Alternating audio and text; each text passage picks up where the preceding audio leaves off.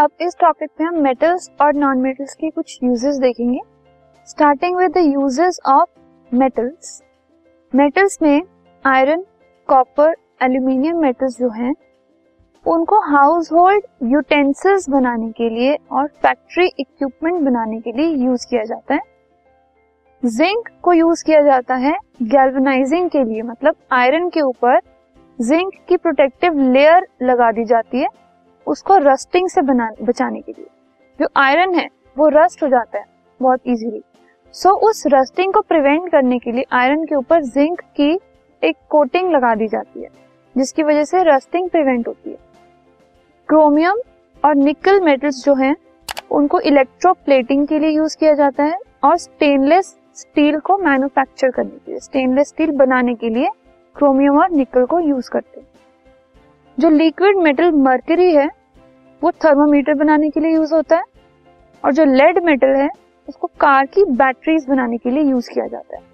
These were some uses of metals अब non metals के uses देखते हैं। लिक्विड हाइड्रोजन जो है, उसको रॉकेट के फ्यूल की तरह यूज़ किया जाता है। Nitrogen is a non metal उसको अमोनिया बनाने के लिए, नाइट्रिक एसिड बनाने के लिए और बहुत सारे फर्टिलाइजर्स बनाने के लिए यूज़ किया जाता है।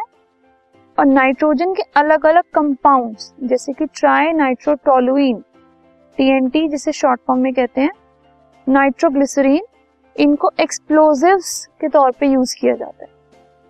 सल्फ़र को एज अ फंगिसाइड और गन पाउडर बनाने के लिए यूज़ किया जाता है। सल्फ़र जो है एंटीसेप्टिक होता है। कार्बन ग्रेफाइट की फॉर्म में इलेक्ट्रोड्स बनाने के लिए यूज़ होता है क्योंकि वो गुड कंडक्टर होता है इलेक्ट्रिसिटी का। इलेक्ट्रोलिटिक सेल्स में और ड्राई सेल्स में उसकी इलेक्ट्रोड्स यूज़ होती हैं क्योंकि वो कंडक्ट करता है इलेक्ट्रिसिटी को। So these were some uses of non metals इनके अलावा भी हम मेटल्स और नॉन मेटल्स को बहुत सारी जगह पे यूज़ कर सकते हैं। So there is a wide variety of places and of the areas in which we can use metals and non metals उनमें से कुछ यूजेस अभी हमने डिस्कस किए।